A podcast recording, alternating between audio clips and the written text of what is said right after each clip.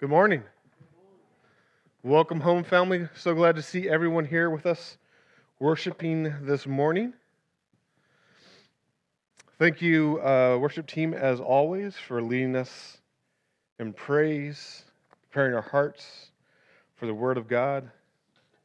We are continuing our series going through the book of Exodus, and we'll be finishing out Exodus chapter 17. And so, if you have your Bibles and you'd like to follow along there, you can turn to Exodus chapter 17. We'll be starting in verse 8, but if you don't have no worries, because we'll be the words will be on the screen as well as uh, we dig into this. But before we do that, let's go to the Lord in prayer. Dear Father, thank you so much for this time when we can come before you as your people, when we can gather together and sing songs together, pray together, learn together, study your word together, and grow together. Lord, I just pray for this time as we sit under your word that you open our eyes and you open our minds to the truth of who you are. That moves our hearts to not only know you, but respond to you and live for you. That we can be your people in all that we do and all that we think and all that we operate in. Lord, we love you. We seek you and pray all these things in Jesus' name. Amen. So, back in AD 311, 312, the Roman emperors or deputy emperors kind of were wrestling for control over who was going to be the emperor of the known world. And one of those contestants, one of those people wrestling for control, was a man named Constantine, later known as Constantine the Great. So maybe you know he's going to win. So he's wrestling for control against someone and he's approaching Rome and he's about to face this big battle and he's facing an army that's four times as large as his army. And on the way, he sees a vision, vision in the sky of a light, a cross of light. And written in the sky is the words, Under this sign, you will conquer. And he's kind of confused by this, but as it says, as he records in, uh, to uh, his biographer, he falls asleep that night, kind of troubled. How is he going to win this fight? And in this dream, Christ comes to him and says, Hey, that sign was me telling you, if you bear my sign, if you take my sign before you, you will be victorious. And so when he rose up that morning, he chose to make a banner and actually put, put it on a pole, made a big symbol of the Chi Rho, the first two letters of Christ in Greek, the, the X and uh, that looks like more like a P, but a Chi Rho, and he put it on a banner. He fashioned those things on his men's shield. They went out to battle and they won, which is why he becomes Constantine the Great. He becomes emperor. He's the emperor, argue whether that was good or bad, but he kind of puts the seal of approval. And so the persecution that Christians were undergoing before then stops. But he really thought, he believed, and, and he said, Hey, this is the symbol I was going to conquer under, and it's the symbol I was going to believe in. And he converts to Christianity personally because he thinks this is, this is the true God. It's interesting because I was thinking about the story we're about to approach in Exodus and how kind of similar it was to Constantine. Is that the people of Israel actually were victorious under a banner of God. They were victorious under their God who was their banner. So if you turn to your Bibles in Exodus chapter 17, we'll pick up the story in verse 8. So, if you guys have remembered as we're going through the book of Exodus, the, the people of Israel have been freed from Egypt. They've crossed the Red Sea. They've sung songs of praise for God. They've seen how He's worked again and again, how He provided for them when they needed water multiple times, how He provided for them when they needed food, bread in the morning, quail in the evening, how God has been there for them from the get go. And now the story continues as they're leaving this last little instance where they found some water, they found some relief uh, from, from being out in the wilderness. It says, Then Amalek came and fought out and fight with Amalek. Tomorrow I will stand on the top of the hill with the staff of God in my hand. So Joshua did as Moses told him and fought with Amalek. While Moses, Aaron, and Hur went up to the top of the hill. Whenever Moses held out his hand, Israel prevailed. And whenever he lowered his hand, Amalek prevailed. But Moses, Moses' hands grew weary, so he, they took a stone and put it under him, and he sat on it, while Aaron and Hur held up his hands, one on one side and the other on the other side. So his hands were steady until the going down of the sun. And Joshua overwhelmed Amalek and his people with the sword. Then the Lord said to Moses, Write this as a memorial in a book and recite it to the ears of Joshua, that I will utterly blot out the memory of Amalek from under heaven. And Moses built an altar and called the name of it, The Lord is my banner, saying, I hand upon the throne of the Lord. The Lord will have Amalek, war with Amalek from generation to generation. It's one of those great, interesting, maybe even odd stories of the Old Testament that we can read and we see God working in these miraculous ways. But what should we take from this passage? I was offer this that dependence on God leads to victory. It's a lesson that we've been learning from the very beginning of Exodus that when people try to do it on their own, it doesn't work out. But God does. There was nothing they did, but it was God who was acting and demonstrating his power again and again, that God wins the victory. It's a lesson that they, they should know by now, but yet they have to be reminded again and again. It's a lesson that we should know in our own lives, but we have to be reminded again and again. That it's not about our own strength, but it's about how strong God is. It's not how we, it's not doing it in our own power, but is working as God works in us with his power. A dependence on God leads to victory. And so, as we see the people of Israel, they're traveling out of uh, in the wilderness. They're traveling just from uh, this place where they had found, you know, these 12 palm trees, these 12 string, uh, I think it was 12 strings and 70 palm trees. And so it's kind of relief. And then it says that Amalek, fell upon them and started attacking them. It's this first instance of this guy named Amalek, or these people really named Amalek. And, but if we go back to Genesis, we see that these are descendants from Esau, who was the brother of Jacob. So there could be some ethnic tensions between Israel, the sons of Jacob, and Esau's descendants, Amalek here. So they attack and they, they have this, this, this, uh, this battle. It's actually the first military kind of skirmish of many as Israel seeks to take and move nowhere. So, why did these people, uh, these Amalek, Amalek, choose to attack Israel? Well, we could say, well, if they chose to attack, maybe they felt threatened because they were a nomadic tribe that kind of lived in this region. And the next thing they know, here are a million plus people traveling through the area, and they get kind of scared about what is happening. Are they here to stay? Are they here to take our resources? Maybe they were threatened because, hey, they're drinking up all of our water here in our oasis. They're eating all of our dates. I don't know, maybe dates screw them that oasis. They're eating up all of our, our, our food. We're scared about it, so we should attack them, drive them from our land. But whatever reasons, they chose to attack. And as the Bible speaks about this in other places, we know that they chose to attack in, in a cowardly fashion. For when we read in Deuteronomy about the same kind of battle, it says this in Deuteronomy 5, uh, 25, 17, 18. It says, Remember what Amalek did to you, son, the way as you came out of Egypt how he attacked you on the way when you were faint and weary, and cut off your tail, those who were lagging behind you, and he did not fear God.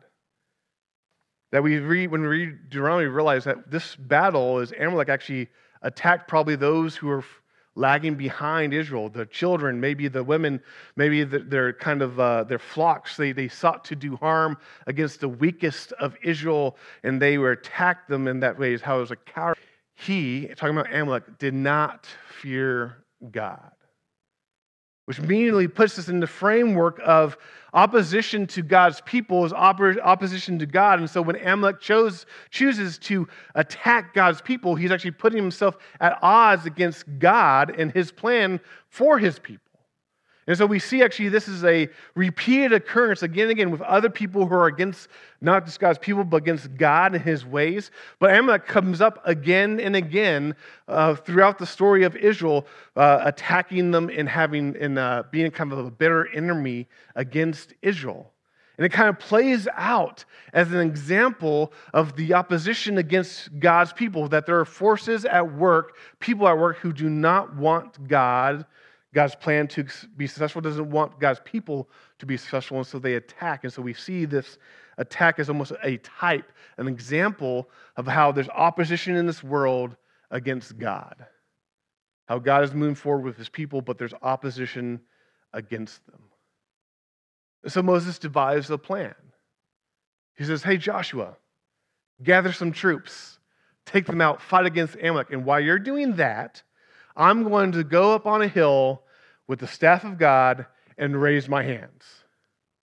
Now, if it was us, we might say, Ali, the troops, more, more troops maybe would be accessible. What are you going to do up on that hill? But you got to remember them in that context as they've seen how God has worked. They knew when Moses took that staff upon the hill and raised his hands that he was pleading on their behalf before God.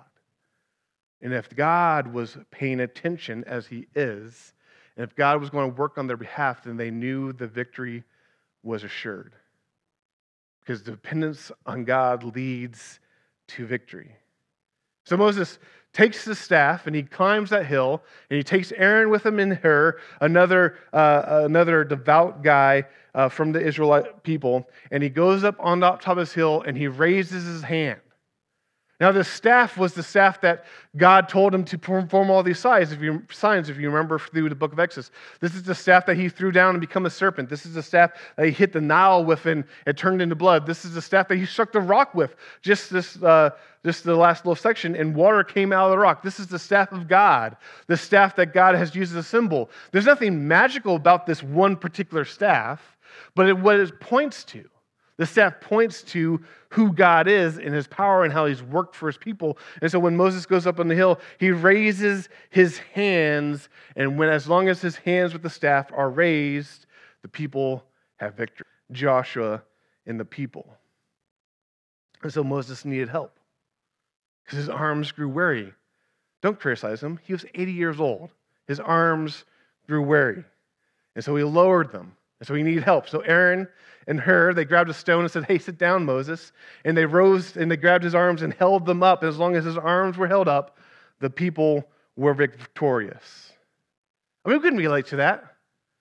If you ever have uh, worked out where the people just start telling you to do like, you know, arm circles or raising your arms, you really quickly realize, wow, my arms are heavy. Maybe it's just me. I'm pretty buff. My arm's pretty heavy, right? Maybe it's just me. No, arms get heavy. When you raise them up, they get heavy. Imagine holding a staff and you're 80 years old and you're raising hands. It gets heavy. In fact, I bet we could raise our hands right now, people who are able to, and you probably couldn't make it more than a couple minutes before you're like, I don't really want to do this anymore. Now imagine you're standing on the hill and you see your people in a battle for their lives. And as long as you raised your hands, they were victorious. And when you lowered them, they weren't. And you can imagine the sweat beating up on Aaron's, uh, on uh, Moses' brow as he did this. But he needed help. He could not keep his arms up for the duration of the battle. And he needed people to come there and help him in the midst of that. It's interesting what within the Old Testament we read again and again that when people pray to God, how did they pray to God? Is they stood before God and they raised their hands to them and pleaded. We even saw it before back in Exodus when uh, Moses went out after the hailstorm and, and uh, Pharaoh was like, hey, tell God to stop it. And Moses is like, okay. And he walks out and what does he do? He raises his hands and pleads to God. In Exodus 9, he says, I will stretch out my hand to the Lord, and the hailstorm ended. We see people in the Bible again and again. We're talking about how they went to the temple and how did they pray? They stood in the temple and they raised their hands to God. The psalmist says in Psalm 63, in your, uh, in your name I will lift my hands. And we see it even in the New Testament in 1 Timothy 2 8, where he says, I desire that in every place the men should lift holy hands. This is a posture of prayer. And so, why the text is not saying it, I really believe what Moses is doing here, he's not just standing idle. He's not just standing there with his arms raised, looking upon the battles fighting. What he is doing is asking God to intervene. What he's doing is raising his hands to God and saying, We trust you, God. You have provided for us in the wilderness. You brought us out of slavery. You opened up the Red Sea. We trust in you that this little battle is nothing compared to you. And so, we raise our hands to you and we are praying to you. And he's beseeching God on behalf behalf of the not. He says, Nevertheless, his actions were an unmistakable sign of dependence upon uh, God alone to win the battle. Moses was holding his staff, the instrument of divine power, and the token of God's covenant promise. By holding it to heaven, he was appealing for God to defend his people. He's appealing for God to show his power by saving his people. that by Moses standing on that hill or sitting on that stone and his arms being held up or him holding up, lifting that staff of prayer, uh, staff of power, is that he is showing a dependence upon God. That he was saying, our victory is not how well Joshua can lead our men, not how strong they are, not how swift they can be into battle, but our victory is dependent upon how powerful and perfect our God is. And that he is dependent and they are dependent upon God for the victory. And so he sits there with his arms lifted. That the army in the Joshua was victorious. Why? Because God was at work, and they were dependent upon who he was. This posture of prayer reminds me of the fact that in our own lives, if we were to take the analog in our lives, it is prayer. We don't go out on a hillside and we don't have to lift our arms. We're expressing that dependence upon God. For when you pray, that is what you're doing. When we pray, we're actually going to the one who can do something about something we can't do something about. When we pray, we're saying, Life is a mess. I don't have it together. I'm not good enough. I can't figure this out. And I need your help, God. When we're praying, we're going to God confident, assured that He is a good God who loves us and listens to us and will respond to us. Then when we pray, we're doing the exact same thing. We're saying, I need you. That this life so often can feel like a battle, and I can feel like there's things against me and against what you would want me to do, and I can't do it out of my own strength. I can't do it out of my own knowledge or my own wisdom, and I need you. And so we go to the Lord in prayer, knowing that He hears us and that He responds to us. That when we pray, we're expressing that same thing, that we're expressing that dependence upon God, knowing that in Him and only in Him we'll have victory. That it's not in ourselves, it's not in our power, it's not in who we are, but it's in God. And prayer is much like that staff. There's nothing magical about that staff. It was a symbol of God's power that pointed to who God is. In prayer, there's nothing magical in prayer. And we would have to do the incantations, right? Right? We become magicians, and people thinking if we just get our words and what we do right, or we pray hard enough, whatever that means, or if we just really are diligent in it, if we don't skip a time of prayer every day, maybe God responds. No, that's believing the, that the power comes from the prayer itself. But the power comes from who we're praying to. That when we pray, we're actually talking to the Almighty of the universe. When we pray, we're actually communing with our Father in heaven. And so we can be assured that He understands us and He stoops to our level. And as we stumble and, and, and, and forget words and stutter and all those things, he still hears us perfectly. And we have to promises again and again how the Holy Spirit helps us in that. And so when we pray, we can be confident that's not about getting words right.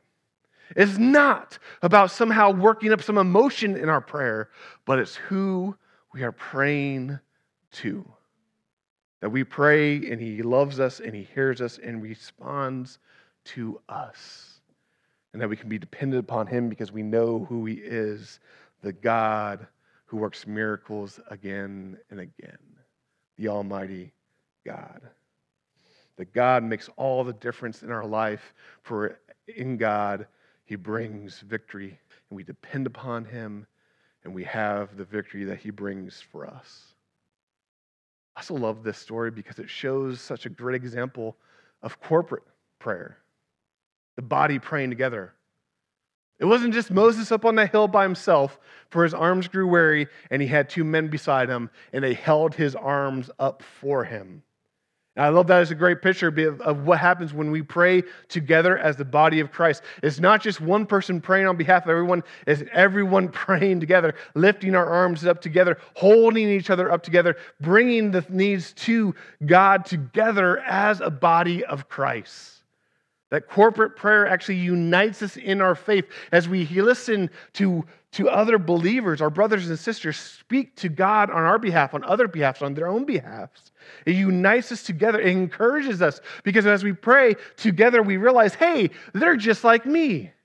Hey, they stutter over words just like me when they're praying. Hey, they have the same fears and the same needs just like me. And it encourages us that we're in this together. And it brings us together as a body as we pray together and trust God together in this great example that we need brothers, sisters in our lives that help us keep our hands lifted to God. Because dependence upon God leads. And as Moses is celebrating this victory over Amalek, he actually describes God in a new name that the Lord is my banner. Yahweh Nissi. The Lord is my banner. A banner was that military device, something that you put up on a pole that would lead armies, that people would march under. It's something that gave identity to armies, that other people could look across the field and say, oh, that's so and so. Why? Because we see their banner. It was something that organized the army around that when the banner moved forward, they people moved forward. When the banner retreated, people re- retreated. It was something that people looked to for, to gain their bearing and to know who they were. They looked to that banner uh, for, for hope. When I was when I was back, I believe in the tenth grade, I had to read uh, the Red Badge of, Badge of Courage, Stephen Crane, and I just I don't know why that's burned into my head, but it's an old book about the Civil War, and he talks about how the most uh, the bravest person in the kind of units was given the the, the flag, the banner of the, the unit to carry. Why? Because they didn't have a gun. But the most brave, the brave, and they had to be brave. Why? Because they would march into battle holding that banner because they knew the banner was so important. Because if that banner was to retreat, run away, everyone would run away.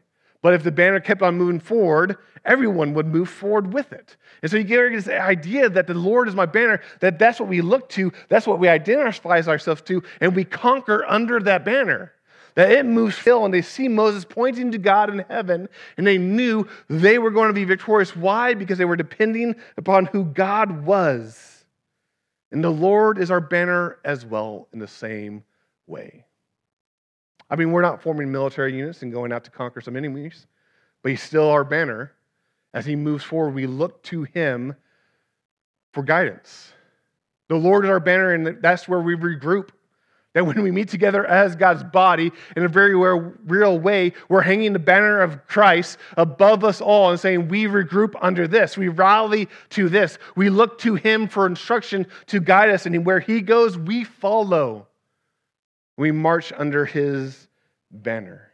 For it's only under the banner of Christ that we get victory, true victory. And it's only under the banner of Christ where the church starts to expand and the gates of hell cannot prevail against it as we look to him and follow him and march along with him. And when we read the story of Amalek, it's a very historical, true story. It truly happened as these people attacked Israel, but it's also what we would call a type that points to a deeper reality. That is pointing to the reality that there's conflict that comes against God's people, and we can apply it to ourselves and put ourselves in its shoes. It's both been delivered, redeemed. Israel was redeemed out of Egypt. We have been redeemed by Jesus Christ from sin, death, we have both been redeemed. We're both being uh, led to a promise. Israel's being led to the promise of the promised land. We are being led to the promise of, of being with God forever in eternity. We are both in that same way. This is reality. In that when we look towards the ultimate victory, it's not a military victory. It's not even, I would argue, a physical victory here. It is actually the victory that Christ gives us, where we triumph over all. As we see in Colossians 2, it says, He disarmed the authorities and the rulers and put them to open shame by triumphing over them. How did he do that? He did it on the cross. That He brought this total, ultimate victory, and He is the banner lifted high for us to look to. Our Christ crucified for us. We look to Him and know that we have victory in Him. Why? Because all of our sin, everything that kept us separated from God, has been now poured upon Him.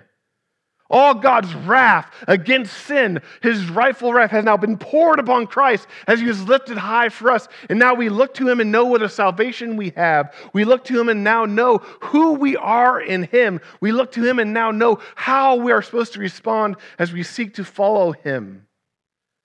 And we know we'll have victory. We know nothing we will be his people and he'll be our God. And he'll wipe every tear away. And there will be no mourning. There will be no more evil. There will be nothing wrong in this world again. anymore as we're with our God. But in the meantime, we're still waiting that promise. In the meantime, we still depend upon God. And how do we do that? We lift our hands to Him in prayer. We pray to Him knowing we cannot do this life on our own, so we pray. It's encouragement for all of us to expressly kind of vocalize our dependence upon who God is and actually be diligent in our prayers and connecting to the reality of who our God is and, and express our worries, express our anxieties, express the ways we need help, express you know, ways we need see people need help, express how the church needs to grow as, as we see it, and we express those things to God, and we express our dependence upon Him as we pray but we also do it together. Just like Aaron and Hur held up Moses' arms, we come together and we pray together, which is a challenge.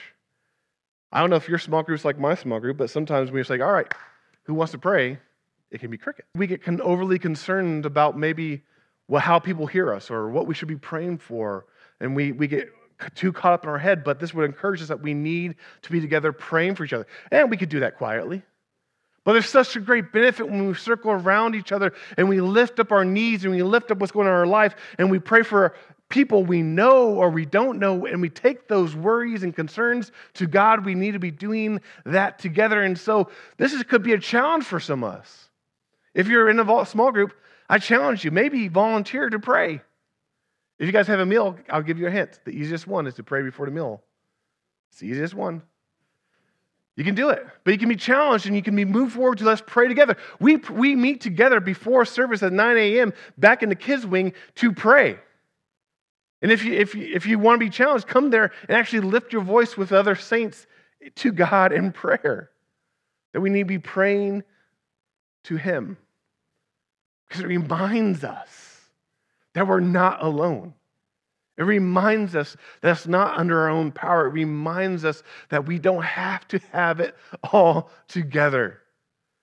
For God is our banner, and we follow Him, and in Him, as we depend on Him, is victory. And even if we don't feel that sometimes, we have brothers and sisters who are then on either side of us who make it very clear in our voice to God.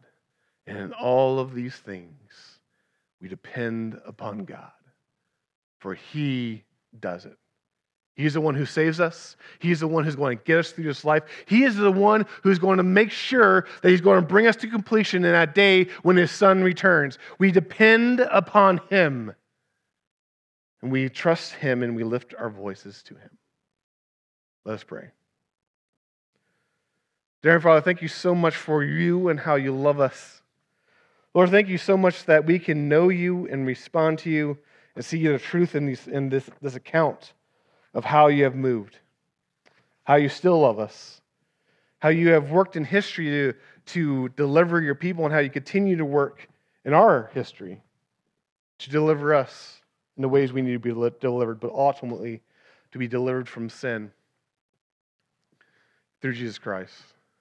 Lord, I just pray for all of us that we can be challenged and meet that challenge to pray, to lift our voices together individually and corporately in all the situations that we're called to or need to or feel that anxiety or just need to be dependent upon you, which is all the time. Lord, we love you, we seek you, and we pray all these things in Jesus' name.